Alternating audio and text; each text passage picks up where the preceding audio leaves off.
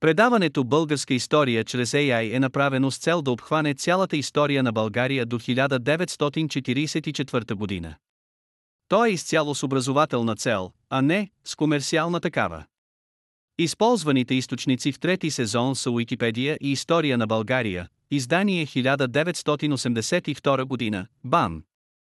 След неуспешното възстание на Петър Делян през 1040 година българският народ в продължение на повече от век и половина трябвало да живее при тежка и напрегната обстановка. Особено неспокоен бил периодът между 1040 и 1108 година, когато Балканският полуостров пострадал от честите нашествия на печенеги, узи, кумани и нормани и от грабителските действия на кръстоносците.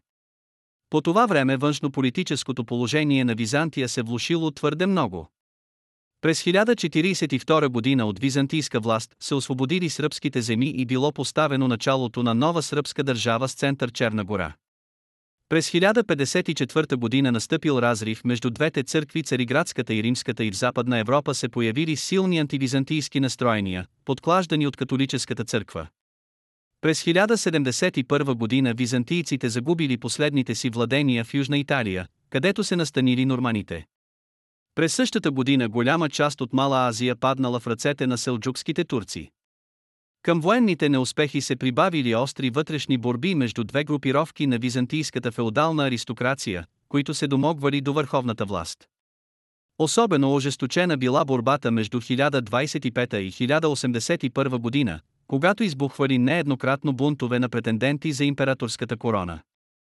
Такава била външнополитическата и вътрешнополитическата обстановка, при която трябвало да живее покореното българско население. Първите удари, които поробеният български народ изпитал след неуспешното възстание на Петър Делян, дошли от страна на печенегите. Към средата на 11 век тюркските печенешки племена продължавали да обитават земите северно от Дунава, във Влашката низина. Намиращи се в стадия на така наречената военна демокрация, тяхно главно занимание били войните и грабежите и погледите им се отправяли непрестанно към богатите и плодородни земи на юг от голямата река. Към средата на 11 век сред печенегите възникнал племенен съюз начало с хан Тирах. Скоро започнали обаче вътрешни размирици, при което две племена начало с вожда Кеген се обявили против господството на Тирах. Кеген и неговите привърженици около 20 000 на брой с разрешение на императора преминали на византийска територия. Те получили земя за обработване и им били отстъпени три крепости край Дунава. Печенегите се заселили като византийски съюзници с задача да охраняват границата, покръстени били във водите на Дунава, а предводителят им Кеген получил титлата патриции. Това било първото масово заселване на печенеги в Северна България. Наскоро Кеген започнал да предприема дръзки нападения отвъд реката, срещу племената, подвластни на Тирах. При тези нападения той избивал много хора, а пленените предавал на византийците като роби. От своя страна Тирах изпратил пратеници при Константин IX Мономах и го предупредил да не нарушава договора и да принуди Кеген да прекрати своите нападения. Печенешките пратеници били върнати, без да постигнат някакъв резултат. Византийският император взел предпазни мерки, засилил охраната на Дунава и изпратил 100 кораба, за да попречат на евентуално вражеско нахлуване. Възползвайки се обаче от суровата зима, в края на 1048 година Тирах заедно с всички свои поданици преминал замръзналата река. Печенегите се впуснали да грабят и убиват. Византийският военачалник Михаил Акулут поискал незабавно помощ. Особено активно се включило в борбата срещу печенегите българското население, тъй като то било изложено на непосредствена опасност. В помощ на управителя на Дунавските градове били изпратени двама пълководци със значителна военна сила. Единият от тях бил управителят на тема България Василий Монах, или Синкел, а другият – управителят на тема Македония и Тракия Константин Арианит. С обединени сили и с помощта на Кеген византийците успели да разбият печенегите. Тяхната задача до известна степен била улеснена от обстоятелството, че сред печенегите се появила стомашна епидемия, от която те масово измирали. Много от тях били пленени. Предал се в плен и Тирах, който посетне се покръстил заедно със своите приближени. Пленените печенеги били заселени около Средец, Ниш и Овче поле, където имало много постеещи земи. Както е известно, по стара традиция византийското правителство размествало част от населението, за да осъществява полесно своите политически и военни предначертания. С подобни действия оцеляло да разрежда българския елемент и да държи в покорство българското население. Към такива мерки прибягвала Византия поради липсата на достатъчно войници. Заселените печенеги били използвани като стратиоти. Византийското правителство решило да си послужи с заселените печенеги за борба с нахлуващите от изток селджукски турци. По нареждане на императора от печенегите били набрани 15 000 най-добри войници, командвани от четирима вождове – Сулца, Селте, Караман и Каталим. Печенегите били прехвърлени в Мала Азия с задача да се отправят към Иверия. Но още докато се намирали във Витиния в северозападна Мала Азия, сред тях настъпило колебание. Войниците се върнали назад, преплували Босфора на конете си и продължили пътя си към Средец, за да се присъединят към своите съплеменници. Печенегите, които вече се занимавали с земеделие, се разбунтували и въоръжени с брадви, коси и други земеделски сечива, се насочили към Тракия. Като стигнали Пловдив, те се върнали на север, преминали Стара планина и се настанили в местността, известна с името Стомогири някъде в Добруджа. Оттам те започнали да нападат съседните области. Междувременно към тях се присъединили и печенегите на Кеген. Византийският император изпратил срещу тях войски, които претърпели голямо поражение. Ново поражение нанесли на византийските войски при Одрин на хлурите в Тракия печенеги. Техните отреди кръстосвали и опустошавали цялата област. Постепенно обаче византийските войски взели инициативата в свои ръце и разбили отделни откъснали се печенешки отряди. Печенегите отново се оттеглили на север от Стара планина. През 1053 година византийците решили да пренесат военните действия отвъд Стара планина. Събраната византийска армия обаче, обградена при Преслав, претърпяла поражение. При своето отстъпление тя била почти напълно унищожена. При това положение византийското правителство се видяло принудено да сключи 30 годишен мирен договор. Според този договор на печенегите били предоставени земи за заселване в Паристрион, а те от своя страна се задължавали да не преминават Стара планина и да не предприемат нападения срещу византийските територии. Така завършила продължителната война с печенегите. През изминалия петгодишен период немалко българи загинали в редовете на ромейските войски, а българските земи пострадали сериозно от военните действия и от грабежите на печенегите. Ново раздвижване на печенегите настъпило по време на унгарското нападение през 1059 година. С унгарците империята отдавна не била влизала в стълкновения. Неочаквано обаче унгарски войски нахлури в северозападните български предели. По внушение на унгарците се разбунтували и печенегите в тема Паристрион. Техните отреди отново нахлури в Тракия. Исък първи Комнин разбил печенешките отреди и те се оттеглили на север от Стара планина. От своя страна византийският император се насочил с войските си към Средец, където смятал да се подготви за предстоящите военни действия. Тук обаче пристигнали пратеници на унгарския крал Андрей I 1046-1061 с предложение за мир. Мирният договор бил сключен при старите условия, без промяна на границите. Сега Исък първи Комнин потеглил срещу печенегите в тема Паристрион. Той преминал Стара планина по всяка вероятност през Етрополския проход. Поради липса на единство сред печенешките племена и родовете не оказали сериозна съпротива и бързо били подчинени.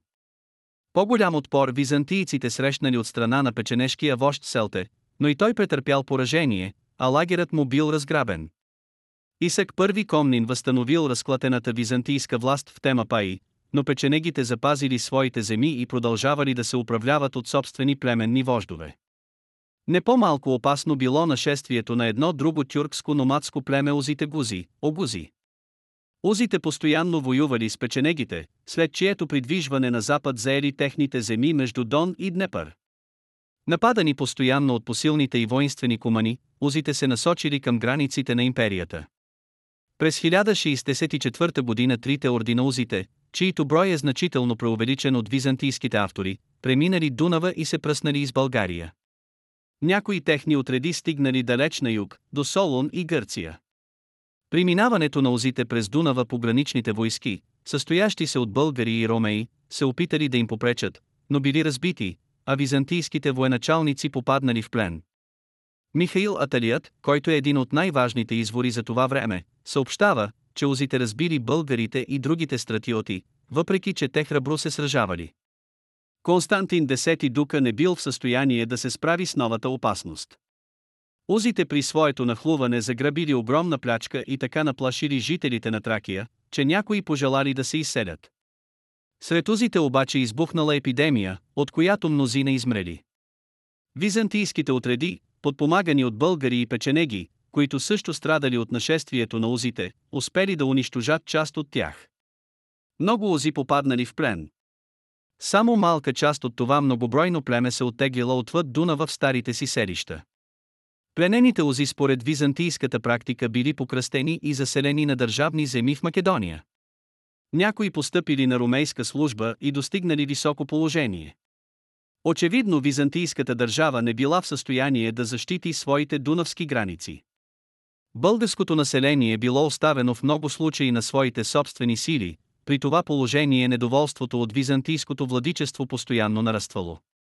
Заселените печенеги и други номади в днешна Северна България и в Добруджа били асимилирани от местното българско население.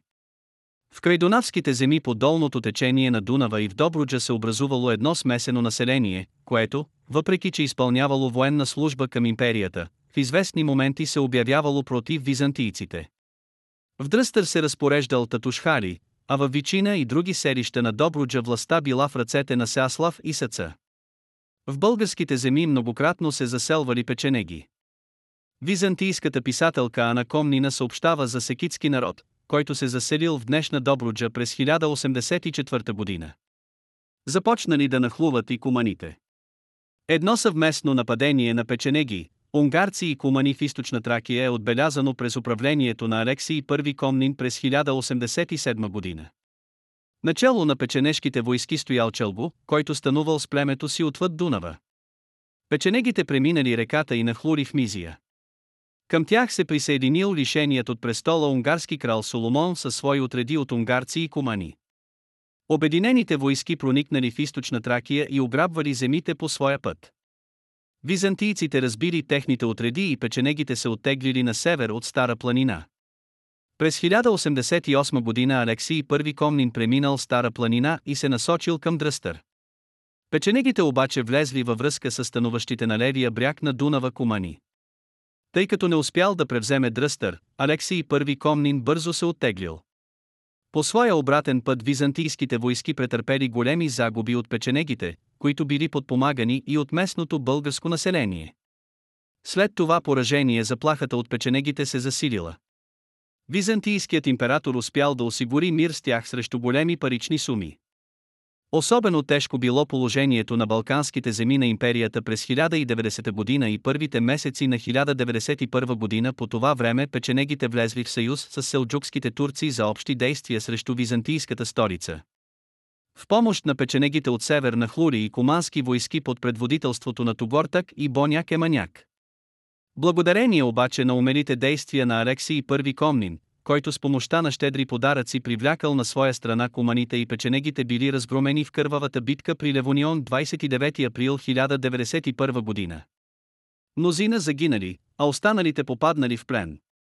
Поради това, че броят на пленените бил много по-голям от броя на византийските войници, те избили през нощта част от пленниците. Останалите печенеги заедно с жените и децата били заселени в Емагленско. Алексий I Комнин образувал от тях специален отред. Тези печенеги останали да живеят там и започнали да се наричат емагленски печенеги. В битката при Левонион на византийска страна взели участие и българи. Поражението направило толкова силно впечатление на съвременниците, че във византийската столица се пеела песен за печенегите, които заради един ден не видяха май. По съществен резултат от поражението било възстановяването на византийската власт в тема Паристрион. През същата 1091 година обаче в тази област и на юг в Тракия на хлури куманите, които се явили в подкрепа на един претендент за византийския престол. Алексий I Комнин с хитрост успял да премахне претендента, с големи усилия разбил и изтласкал обратно куманите и възстановил византийската власт в Паристрион. Куманите и по-късно нападали империята, но особено опасни станалите през последните десетилетия на 12 и в началото на 13 век. През есента на 1122 година печенегите отново нахлури, като опустошавали по-лошо от скакалци всичко, каквото срещали. Йоан II Комнин, току-що завърнал се от Мала Азия, се отправил срещу тях, но останал в Боруи, за да се подготви по-добре за предстоящите боеве. Чрез подаръци и други подкупи той привлякал на своя страна част от печенешките племенни вождове. През пролетта на 1123 година императорът разбил печенегите при Боруи. Взетите пленници били заселени в българските земи като войнишко население. След това поражение печенегите престанали да бъдат опасни за империята. В чест на тази победа в Византия бил въведен празникът Печенешки петък, честван тържествено до края на 12 век. От тогава печенегите изчезнали от историческата сцена. Постепенно те се слели с местното население и се претопили сред него. На мястото на печенегите по северната граница на Византия се появили не по-малко воинствените племена на куманите също от тюркски происход. Още по времето на Алексий I Комнин кумани и печенеги, както вече бе изтъкнато, понякога действали заедно в общата борба срещу империята, а понякога влизали в стълкновение помежду си. Към средата на 12 век куманите заемали вече плътно обширна територия на север от Дунава, която обхващала Влашката низина, Молдова и част от Седмиградско Трансилвания. Тези области получили тогава името Кумания. Намиращи се в стадии на военна демокрация, ръководени от смели и воинствени племенни вождове, куманите били готови при всеки удобен случай да предприемат в различни посоки походи за грабеж и плячка. Притискан от гнета на византийската администрация, безпокоен от набезите на печенеги и кумани, българският народ не понасял равнодушно постигналата го тежка съдба.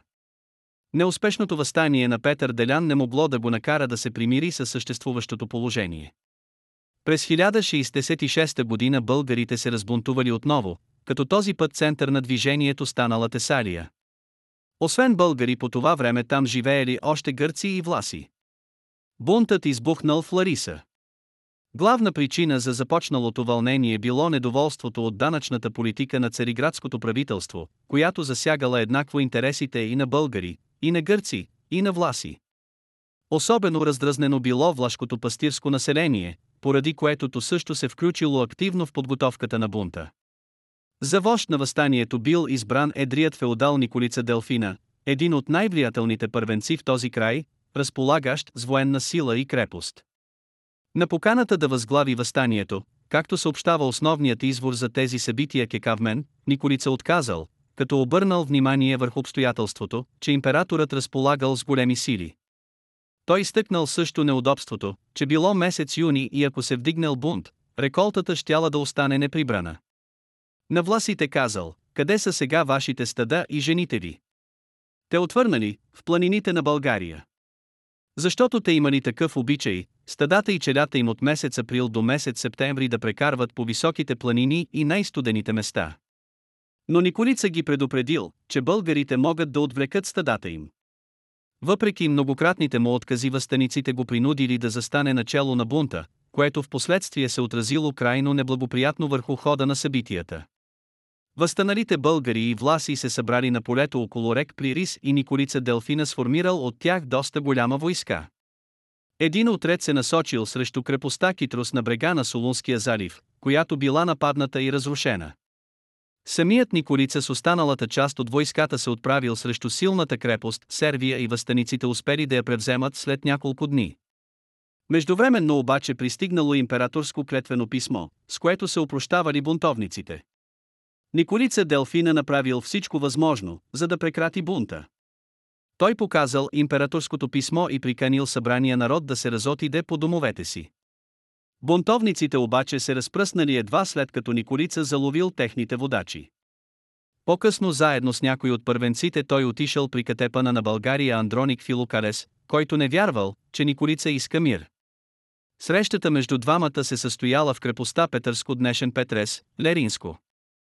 Очевидно поведението на византийския едър феодал Николица Делфина, граничещо с предателство, предопределило понататъчния ход и края на възстанието. Николица нямал желание да участва в бунта поради свои съображения за да не пострада сам той или семейството му, и неколкократно предупредил устно и писмено императора за подготвения бунт. Възстаналото смесено българско, влашко, пък и гръцко население в желанието си да привлече на своя страна силен и влиятелен феодал, който със състоянието си, с военната си сила и боен опит да го подпомогне в борбата срещу произволите на централната власт, поверило своята съдба в ръцете на Николица Делфина, без да подозира неговата предателска роля. Така и това възстание, което се разширило към българските предели и изплашило извънредно много византийските власти в България, завършило с неуспех. Наскоро след възстанието в Тесалия сред българския народ избухнало ново движение. Център станали този път югозападните български земи, както по времето на Петър Делян. Непосредствен повод за недоволство дала данъчната политика на Никифор Никифорица, лоботет на Михаил Седми Дука. По подобие на Йоанн Орфанотров Никифорица вършил големи злоупотреби и увеличил извънредно много данъчните тежести. Жизнените интереси на българите били чувствително засегнати и реакцията не закъсняла. За започване на бунт срещу византийската власт благоприятствала и външнополитическата обстановка. Към 60-те години на 12 век Византийската империя била заета в тежки войни на югоисток, където се появила голяма опасност в лицето на селджукските турци. През 1055 година селджукските турци били унищожили вече Багдадския халифат и настъпвали постепенно към границите на Византия. По време на управлението на Константин X дукът е проникнали в византийската част на Мала Азия, възползвани от опътка на Стратиотския институт в тази област. При следващия император Роман IV Диоген, който се опитал да отбие техните удари, селджукските турци нанесли на византийците катастрофално поражение близо до арменския град Еманцикерт при езерото Ван на 10 август 1071 година. Последвало неудържимо настъпление и в кратко време почти цялата византийска част на Мала Азия паднала в ръцете на врага. По същото време в Южна Италия появилите се в началото на 11 век нормани продължили своите завоевателни действия и превзели последната византийска крепост тук, града Бари. При това тежко за цариградските управници положение, когато империята понасяла загуби по всички фронтове, започнало новото освободително движение на българския народ. Възстанието било подготвено от българските първенци в Скопие начало с Георги Войтех, който бил от кавхански род. Българите се обърнали за помощ към княза на Зета Михаил, който им изпратил своя син Константин Бълдин заедно с един отред от 300 души, оглавяван от воеводата Петрила. Възстанието било обявено в Призрен, където се събрали скопските първенци начало с Георги Войтех. Там дошъл и Константин Беодин, който бил провъзгласен за български цар и приел името Петър. Възстаниците се сблъскали с византийските войски и им нанесли поражение. Ромейските войски били командвани от скопския дук Никифор Карантин и неговия заместник Дамян Даласин. Възстаниците избили много ромеи, взели голям брой пленници между тях били Дамян Даласин, Провът, Лонгивардопул и други началници и завладели и разграбили ромейския лагер. След тази голяма победа войските се разделили на две, като Константин Белдин Петър тръгнал към Ниш, а другата част от войската начало с Петрила потеглила срещу ромеите в Костур. По пътя си възстаниците завзели Охрид. В Костур се били събрали и укрепили охридският стратег Мариан, деволският стратег Теогност Вурца, стратегът на Костур и много други византийци, които под заплахата на възстаналите българи потърсили убежище в тази крепост.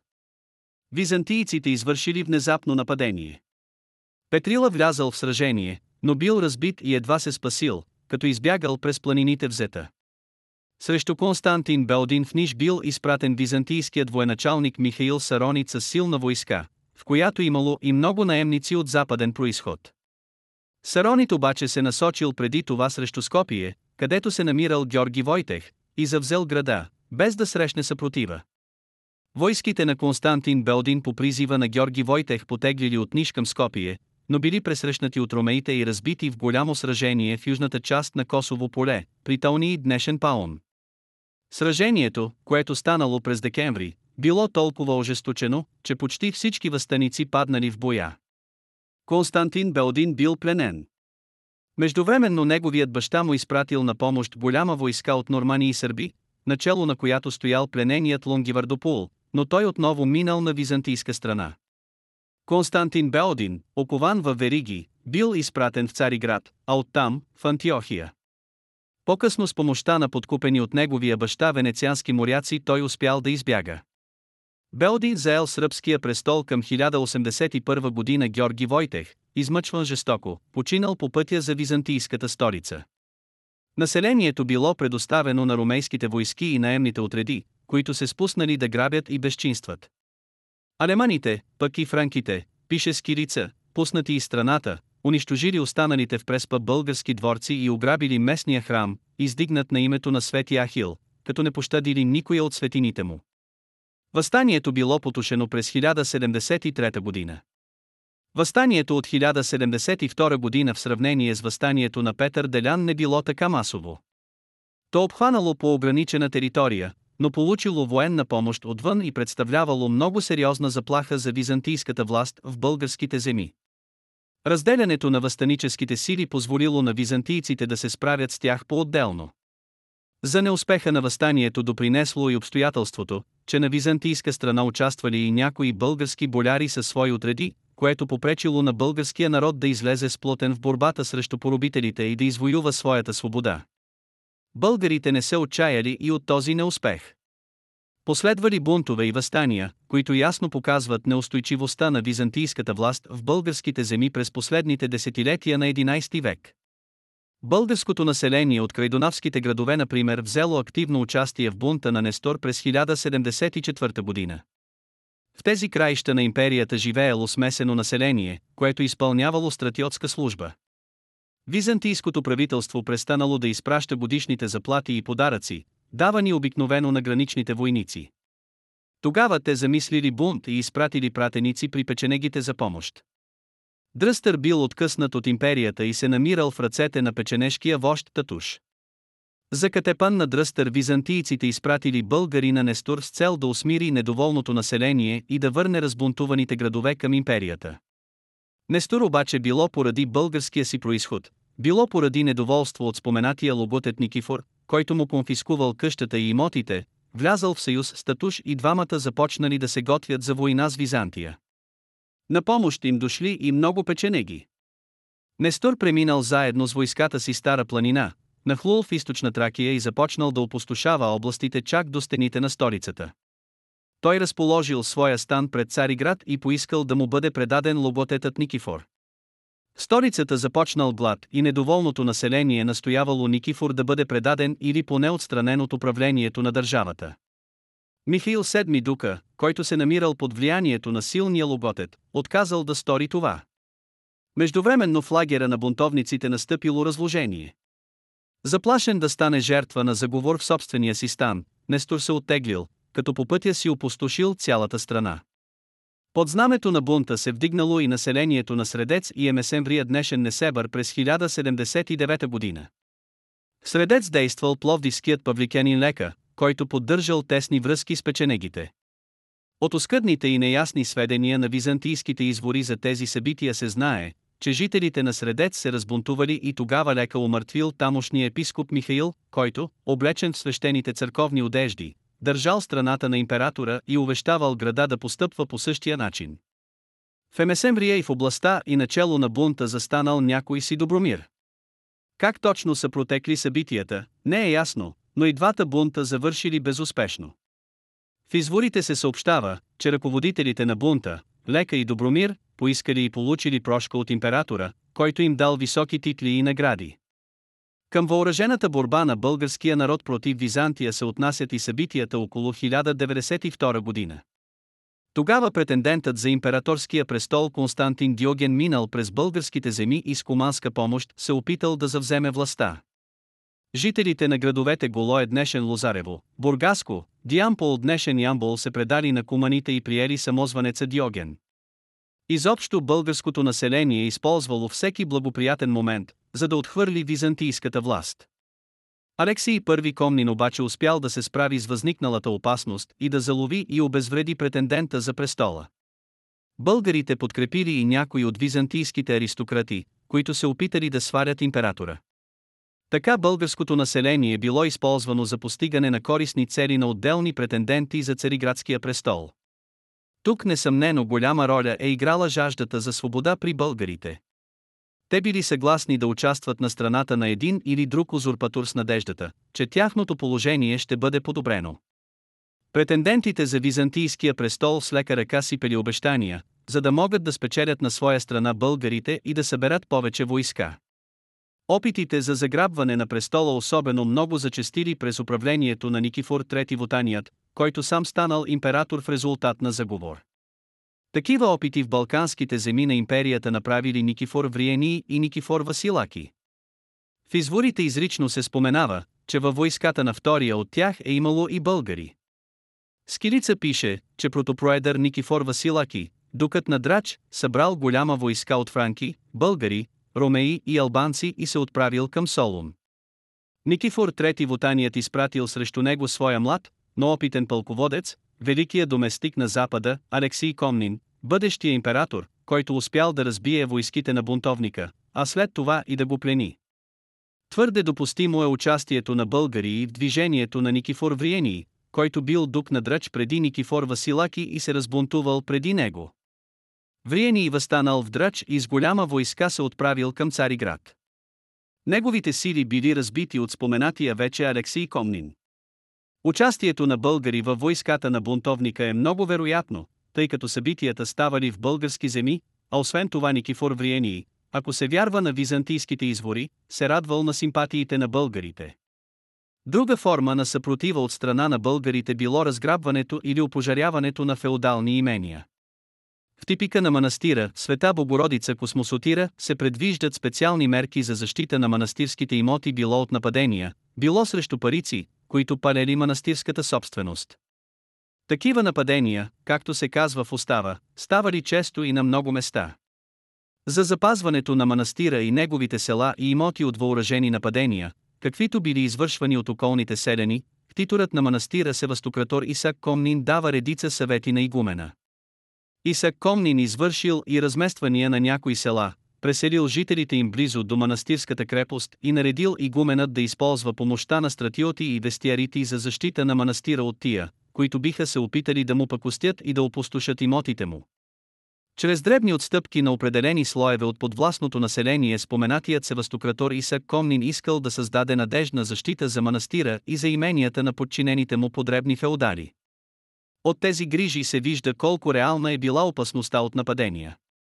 Такива нападения били извършвани от недоволни селяни, които образували цели групи. Военни сили били използвани и срещу посегателствата на седни феодали, и срещу вражески нападения, но птиторът Исак Комнин се грижал да организира за себе си и за манастира сериозна военна охрана преди всичко за борба с недоволните и бунтуващи се български селени.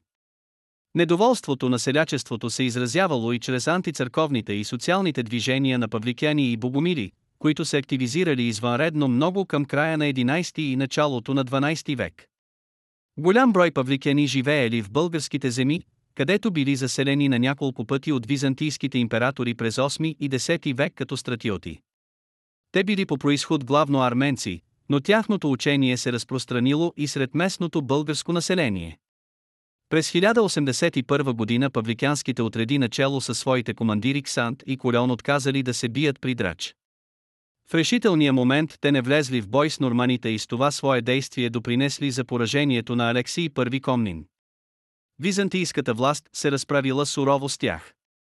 В отговор павликените от Пловдивско вдигнали голям бунт, който продължил от 1084 до 1086 година. Те повикали на помощ печенегите и от крепостта Белятово вършили нападения чак до Пловдив. Начало на бунта застанал павликянинът Травъл, който поддържал тесни връзки с печенегите. Византийската централна власт разбрала веднага опасността от този бунт и взела сериозни мерки за неговото потушаване. Алексий I Комнин изпратил срещу съюзените с печенегите павликени опитните си пълководци Григорий Бакуриан и Врана. Сражението станало в Белятовската долина. Григорий Бакуриани преценил, че войските на бунтовниците заедно с печенегите превъзхождат византийските войски, и не искал да влезе в бой с тях. Той смятал, че е по-добре в този момент да запази войските си. Под натиска на Врана обаче Бакуриани дал заповед за нападение.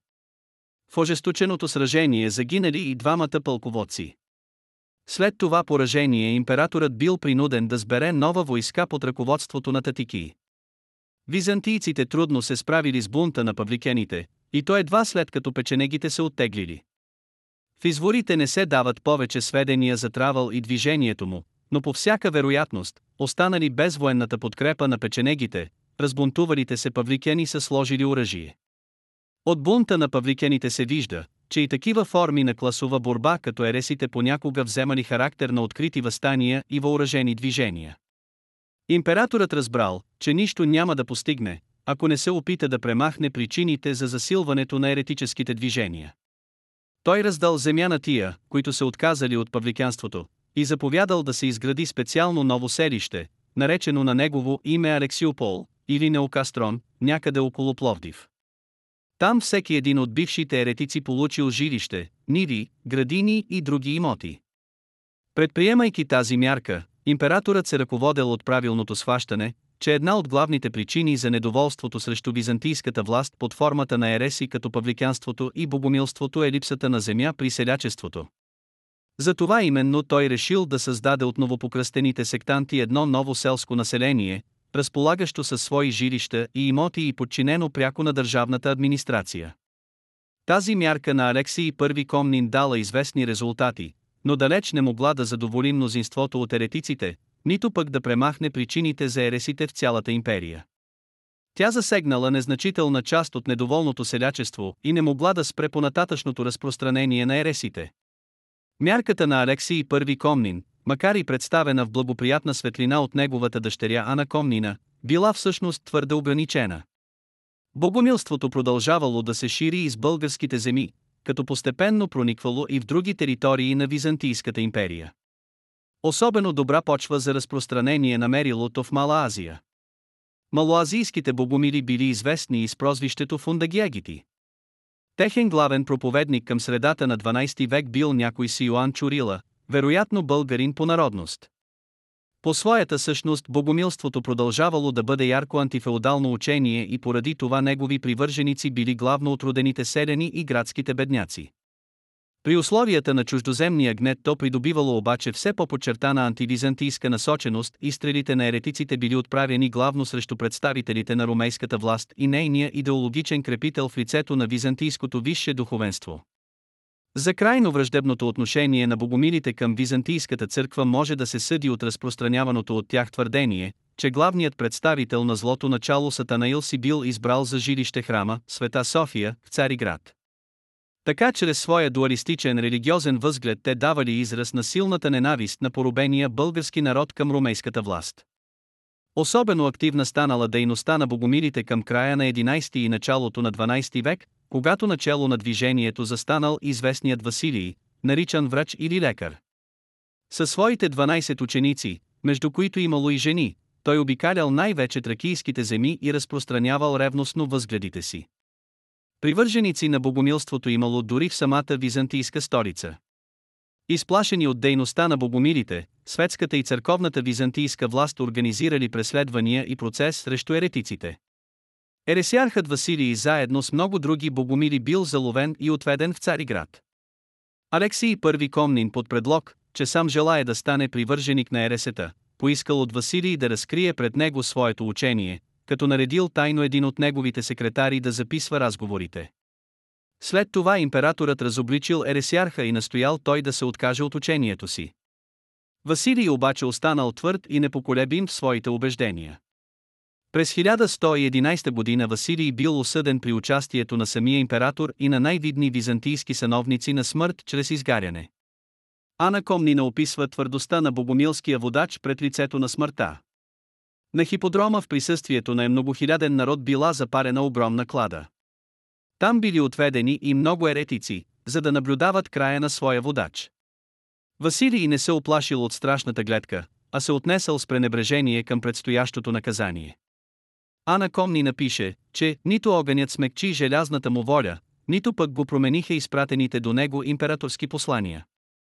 След екзекуцията на Василий някои от богомилите се отказали от ересета, а тези, които останали непреклонни, били хвърлени в затвора. Въпреки жестоките преследвания обаче богомилското учение не могло да бъде изкоренено и неговите привърженици продължавали да разпространяват своите антифеодални и антиромейски възгледи. Това беше днешният епизод. Използваните технологии за направата на предаването са Google Vision AI, Tesseract OCR, Microsoft Cognitive Services Speech Studio, Dolly 2, Anchor.fm. Благодаря, че останахте до края.